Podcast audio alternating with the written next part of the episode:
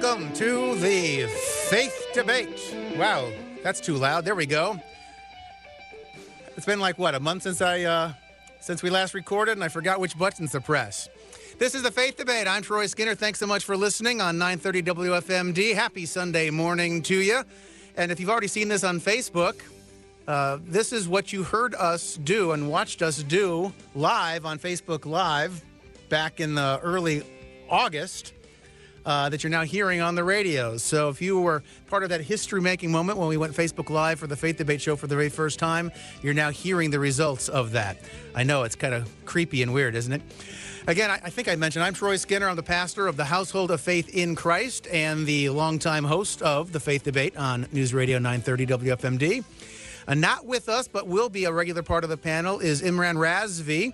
Uh, but his son Daniel is here, and Daniel Razvi is going to be a regular part of this panel, panel as well.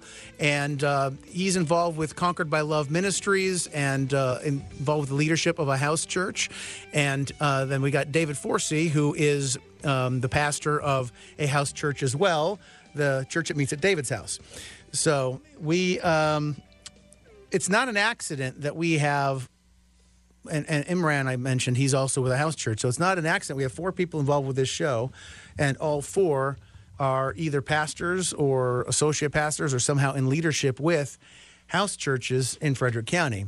Uh, that's not by accident, and we're going to be talking about that t- uh, today. If you listen to the last four, uh, I think the last five, I guess, the last five uh, Faith Debate shows, this panel came together for the first recording session, and we kind of took turns sharing our testimony, our background, giving the listener a chance to understand who these voices are. You're going to be hearing with some regularity what we're all about. They live on as podcasts forever, so that's w- one of the reasons why I wanted to do it, so that if a year from now, somebody wants to know more specifically about any one of the four people on the panel, they could find one of those old podcasts and kind of get a sense of the narrative around their life, kind of thing. So we got that part out of the way, but we only began to touch on the idea that we're all involved with house churches. And it seems like a logical logical progression for us to this time spend some time this week, next week, as many weeks as makes sense, talking about okay, what is it with this house church thing anyway? Um, why is it good, bad, or indifferent? How does it compare with what most people might be used to in a house church, and what are the related issues surrounding that? So, I don't know who wants to tackle the question first, but I think we can start broad with house church. Why? What What do you What do you think people usually? Uh, what usually comes to people's minds when when they hear house church? A cult. Right. some yeah. people may You think, think that, that you know you, you have the impression of one guy that's kind of making all the rules and making up his own new religion and no oversight and or any of that. That's probably a stigma Mm-hmm. that's associated with the idea of house church. Um, when I think house church, I just think a church group of believers that meets in a house as opposed to a building that is set aside for church or just any other building. Right. Um, the idea being that it's a small enough group of people that don't need a separate building to be able to fellowship together. Um, I don't know. I, I kind of a lot of people I think have a more positive association with the term Bible study than they do with house church. And I would say that a true house church that is the biblical type of house church would look a lot more like what you might think a Bible study is or a, a, uh, a small group study than what you might think if you have a bad impression of the word house church as far as Is it Is it because we have like a sort of like an institutional association with the Right. with the the word church usually? Yeah, I, th- I think a lot of a lot of people assume that a church is a structure. It's a rigid structure, and it's a institution that this is the way it has to be. And Yeah. wh- Whether it, wh- whether it's the building or a set of bylaws, right? Exactly. One or the other. Yeah. right, Yeah, I want to say that my- experience has been uh, when, when somebody finds out that I'm pastoring a house church, the first thing that they say to me is not, "Oh, are you a cult leader?" The first, the first well, they may not say that to your Well, face. oh, yeah, but uh, even reading their body language, the first thing that seems to be the most common response is, "Oh yeah, I was part of a church too that started in a house." So I, I wonder if that. They have a tendency to think it's a church plant that's going to grow into something much Oh, bigger. right. I wonder if Right. that is because of where we are as a culture. So, uh, you know, you know, decades ago, when uh, you know, in the United States, the majority of people would have uh, identified with a church, maybe even gone to church every Sunday. It was a cultural thing. They weren't going to house churches, right? They and there there weren't really church plants in the same way that there are today. And so I wonder if, you know, uh, that's what you know. Uh, there would have been a stigma around a house church, much more so in the past in our culture. Yeah. And- yeah, I, I don't. I don't think we really run into a whole lot of people that think it's a it's a bad thing necessarily. Um, but I, I actually take the position that it's a bad thing in general to have a building. Um, but you know, maybe we can go more into that later. Yeah, that'll be part of what we're talking because we're going to comp- compare and contrast what's happening with, uh, you know, within house churches and what's happening with what we're the culture is most familiar with. Uh, but I do want to talk more about what the perception might be because that's interesting to be. Uh, it never. It's funny. Your instinct, uh, Daniel, was oh cult. That's what people think. It's a cult, and that was not. And maybe uh, people who've listened to this show for a long time might recall, if you've been a long time listener, might recall me sharing this story uh, in the past a couple of different times. But maybe I don't have that first reaction because m- me and my family, when I was younger, we actually were part of a Christian cult. You know, we were intending a Christian cult. And so I know what that looks and feels like. And so it looks and feels so different from a what we're Well- doing as a well, let house me- church that it's like, yeah, it's not a cult. Yeah. Well, let me step back and clarify what I mean. I think Hollywood uh, uh, portrays well, they portray Christians in general as buffoons, um, but whenever there is a a group of Christians in a, in a Hollywood production that are meeting in something other than a building, they're just meeting in a house, and it's a very tight knit group of people that lends itself to a cult like storyline in that plot of whatever film or, or, or, or TV show it is. It's the idea that oh these people are kind of weirdos and they do their own thing and they don't interact with society and they don't you know that, that's that's sort of implication. Um, so maybe that's that's why you know Are you some people- Amish? right right that's, Yeah. that sort of thing.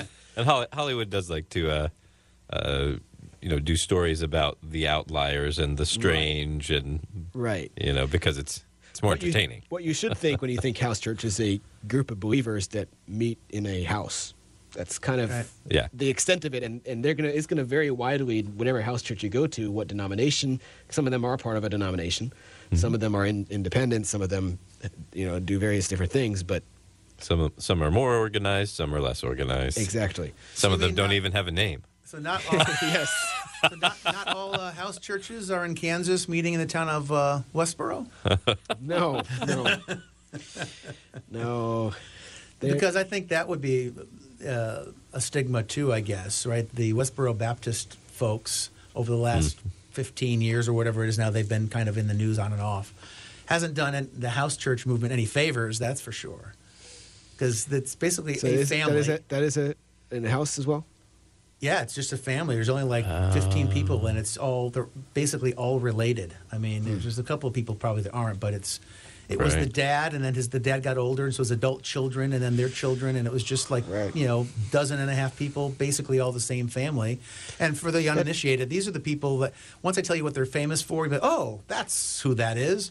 They're Right. the ones that infamously uh, like to go to funerals of uh, fallen military members holding up hateful signs saying that God hates English cigarettes. If you know what an English cigarette's called. uh, you know, it's a three letter word that starts with an F. you know. okay. You know, uh, Right. you know, hate, hates gays, but they don't use the word gay. They use a different three letter Yeah. word for that. And they made the news because of their hateful rhetoric, and they have the name Baptist in the name of their house church. It's Westboro Baptist Church. So- I, I just assumed oh, they. those Baptists, see how hateful they are. I- These are not Baptists by any stretch of the imagination, based on the Baptists I know. yeah, I, I assumed they had a they had a, a building. oh, and you were, didn't know uh, that they were. Uh, yeah. yeah. it's- Same be- thing with be- me. because Baptist was in their They're name. one of us, David. Oh no, I don't think so. Let's take a step back from that Oh association. there. man, But Let's Yeah. talk. Let's talk for a second about that because it'll lead into some of the things I want to talk about anyway. What are some of the advantages and disadvantages? And let's use Westboro as a chance to bounce off. What are some of the disadvantages to doing a house church? Because I think Westboro Baptist embodies some of those. sure. Yeah, I mean, I there's a Um, there can certainly be a uh, uh, a lack of a, a, a lack of diversity in in thought or um, or an interest. Which can cut both ways. It can be an advantage and a disadvantage, depending on sure, which yeah. uh, which thoughts you are trying to include. yeah, But certainly, if it is just one or two families that are meeting together, within you know a few months, you're going to kind of know all the theological beliefs of the other family, and there's certainly more growth that can be done in your walk with Christ, and you're and you're going to be reading new reading scriptures again and getting deeper understandings, but you're not going to be hearing a whole lot about different doctrinal ideas that may or may not be correct. It just, you know, you need to be able to defend your stance. You need to know why you believe something. If you only live in an echo chamber, then you don't hear that. But but I would say a lot a lot of churches like that meet in buildings, you don't get any of that either because it is just just the pastor saying his own thing, and the congregation doesn't even participate in a lot of churches. They just sit there and listen, and then they go home sometimes they don't even sing. They have a band singing on the stage, and they just listen. Uh, the, the congregation.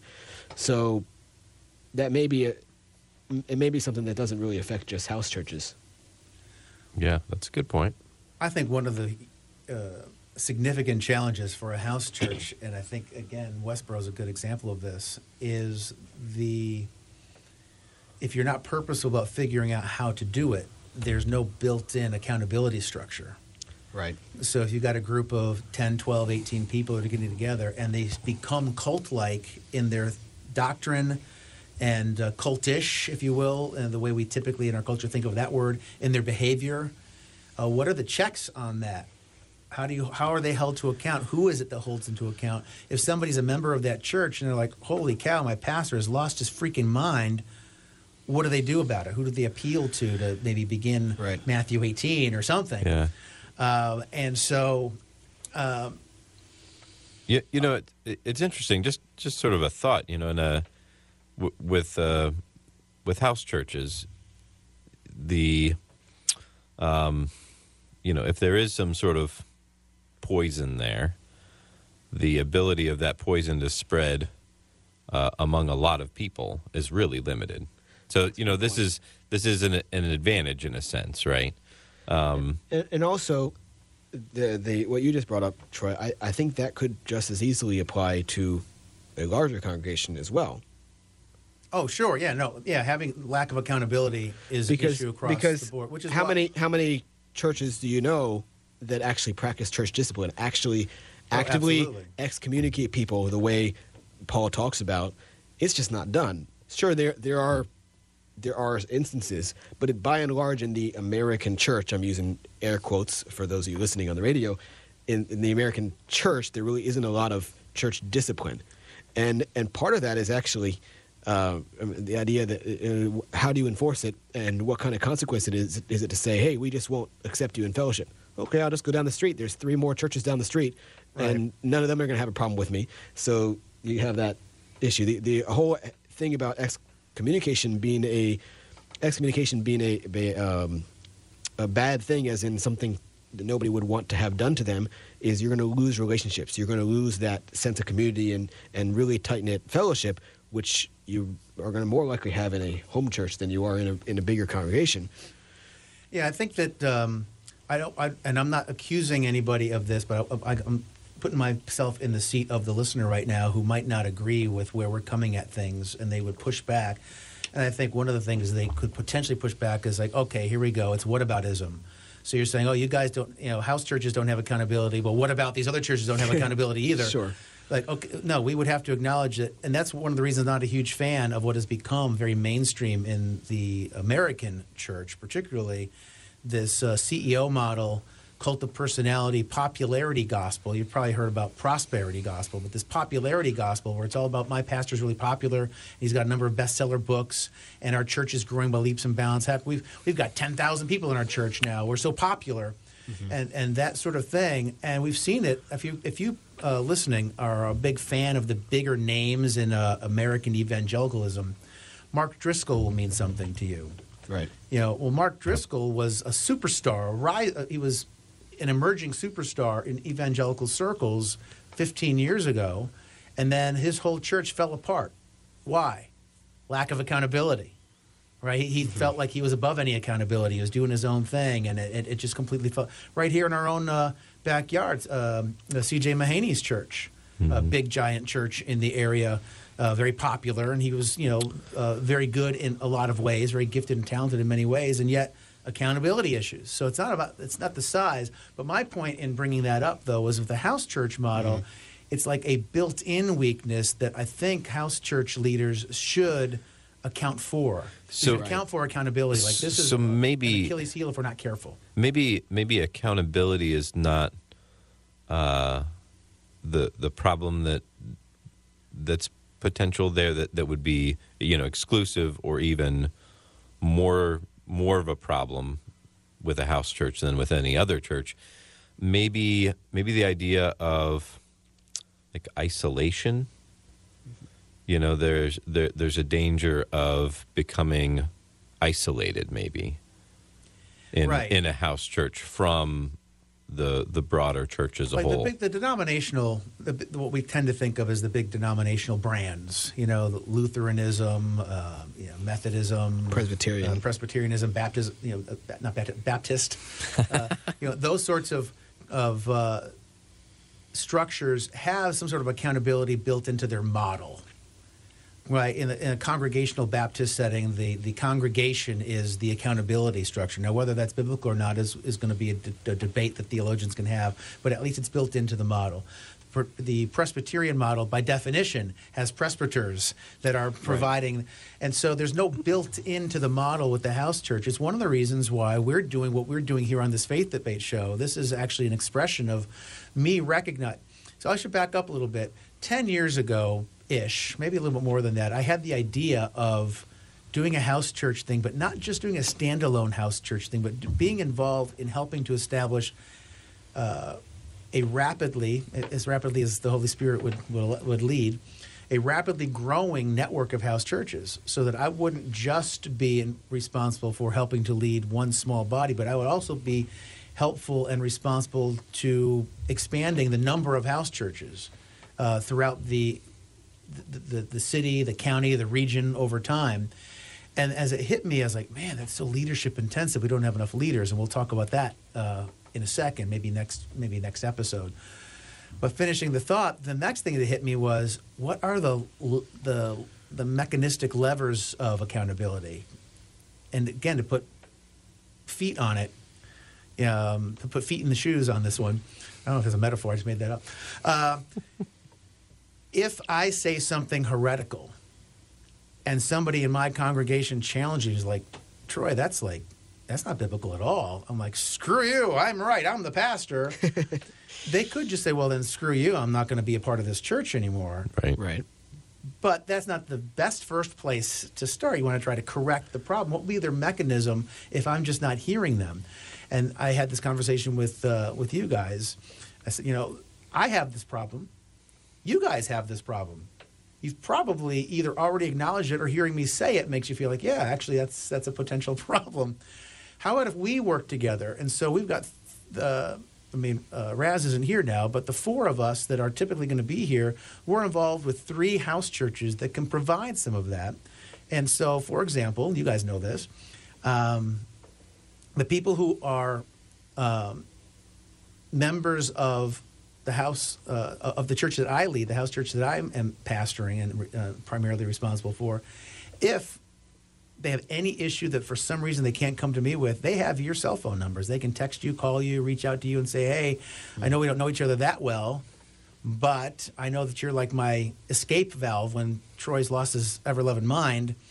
I need help. Can you give me some counsel here? Can you maybe facilitate a conversation or something like that?" So that's why the network idea was important to me Right. is so that all those who are primarily the under shepherd. I understand your point earlier, Daniel, about all of the men and stuff are are involved, but there is somebody that's designated as the under shepherd for that group that is given some sort of uh, special kind of responsibility, you know, ordained by God to look over that particular Is there? flock.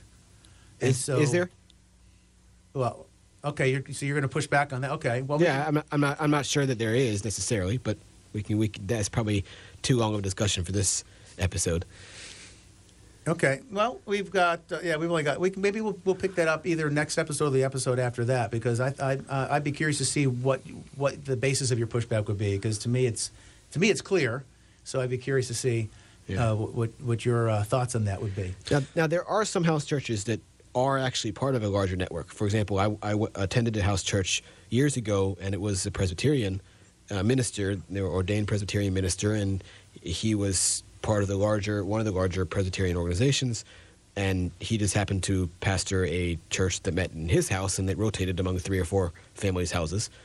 So there were only three or four families, but it was, for all intents and purposes, a Presbyterian church, and he had the leadership of the presbytery and all the appeals process that they have, you know, structure to go through with that. So that I think there are house churches that do follow a, a connective structure like you're talking about, Troy. Um, and then there are also house churches that I've either uh, attended or visited that have a structure built in where they they do have, like you, you mentioned, you know, an escape valve or just an, a process for how to uh, practice church discipline and, and how to practice accountability. But I, th- I think you're correct that many churches just haven't really thought that far ahead, and they're assuming that everything's always going to be hunky dory, and they don't have to worry about that. And to your point before, uh, this might be like the last thought we have a chance to share, but it's um, it's putting a, a bow on something that you mentioned, Daniel, about uh, you know all these house churches have an opportunity for all of the men to be involved uh, and all of the people who are members of the church to be involved, as opposed to what happens in these big churches where the pastor gets up there, says what he thinks, and nobody else is even involved. They're very passive and they're just receiving. You know, open up my brain, pour into me what you think I should know, and, and sew it back up, and I'll I'll leave and Right. pretend I wasn't here until I come back next week. And that's a real challenge. But because of that, what, what are we left with? We're left with a American church, I would even argue at least a Western church, um, that doesn't have enough people that have the chops to teach and lead and and be under shepherds for God's people. And so that was one of the challenges with my idea from 10 years ago like hey, we should do this house church thing, but man, it's so leadership intensive. But then the thing that really gave me the motivation was like exactly how are we ever going to have these kinds of leaders that are out there doing the kinds of things that Christians should be doing if we don't Right. create a uh, some sort of a format to to build that kind of a foundation into people's lives? We don't have leaders. You have a, you have a church of ten thousand with one pastor and then a couple, you know, a whole, a whole staff of associate pastors. But out of those ten thousand, how many of those ten thousand congregants are leadership material right now? None, or they'd be in leadership. So, but in a house church network that has 10,000 people in it, how many of them are going to be leadership material? Hundreds. Well, out of necessity, yeah, thousands maybe. I don't know, right? Depends how big the, it could be. It could be 500 to 1,000 depending on the size of the house church. So, anyway, uh, we, yeah, we got 60 seconds left. So, I got this wrong last time, but I do want to have a chance to share um, uh, the conqueredbylove.net. Is that what? Conqueredbylove.org. Dot org. Conquered- Conqueredbylove.org. conqueredbylove.org. Uh, my church's website, and it can connect to all the social media and things related to this show, even by going to householdoffaithinchrist.com. Householdoffaithinchrist.com. And let me end by saying this. You have a problem whether you acknowledge it or not, and that problem is that you have done at least one wrong thing in your life. And there's a solution to that problem, and that solution is Jesus Christ. And if you're a Christian, what I'm saying to you isn't earth shattering. If you're not a Christian, it might not even be earth shattering. Yeah, I've heard this before too. But if you don't really understand the profound truth of that, the profound necessity for having a solution to that profound problem, I would encourage you to reach out to any one of us who are on this panel. Love to talk with you about it more. You have a problem. It's an eternal problem. It is a major problem, but there is an eternal solution. His name is Jesus Christ. I would invite you to inquire more and to turn your life over by, by repentance and submission to Him as your Lord and Savior and King. Till next week, God bless.